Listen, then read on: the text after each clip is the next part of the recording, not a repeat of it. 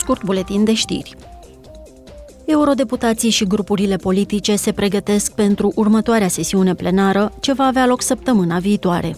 Cu această ocazie va fi acordat premiul Saharov pentru libertatea de gândire, care anul acesta i-a revenit curajosului popor ucrainean, reprezentat de președintele său, de liderii aleși și de societatea civilă.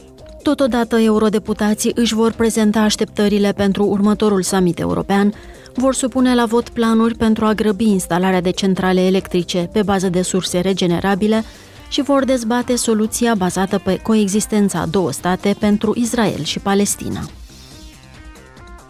Pentru a marca sfârșitul anului european al tineretului 2022, un eveniment de închidere are loc astăzi în Parlamentul European.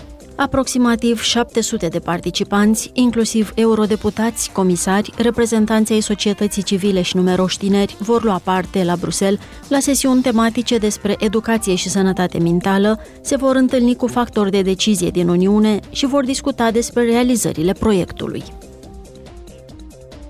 Săptămâna trecută, instituțiile europene și peste 500 de cetățeni au evaluat acțiunile întreprinse în urma propunerilor conferinței privind viitorul Europei.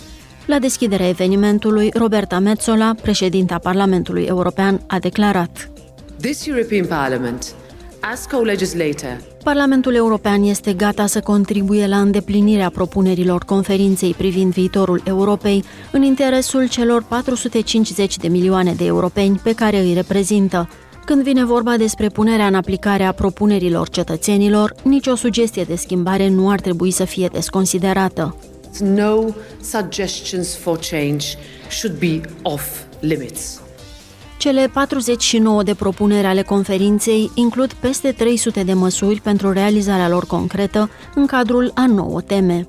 Ele se bazează pe recomandările făcute de grupurile de dezbatere europene și naționale, pe contribuțiile de la evenimentele naționale, pe ideile colectate pe platforma digitală multilingvă, dar și pe discuțiile de la sesiunea plenară și din cadrul celor nouă grupuri de lucru tematice.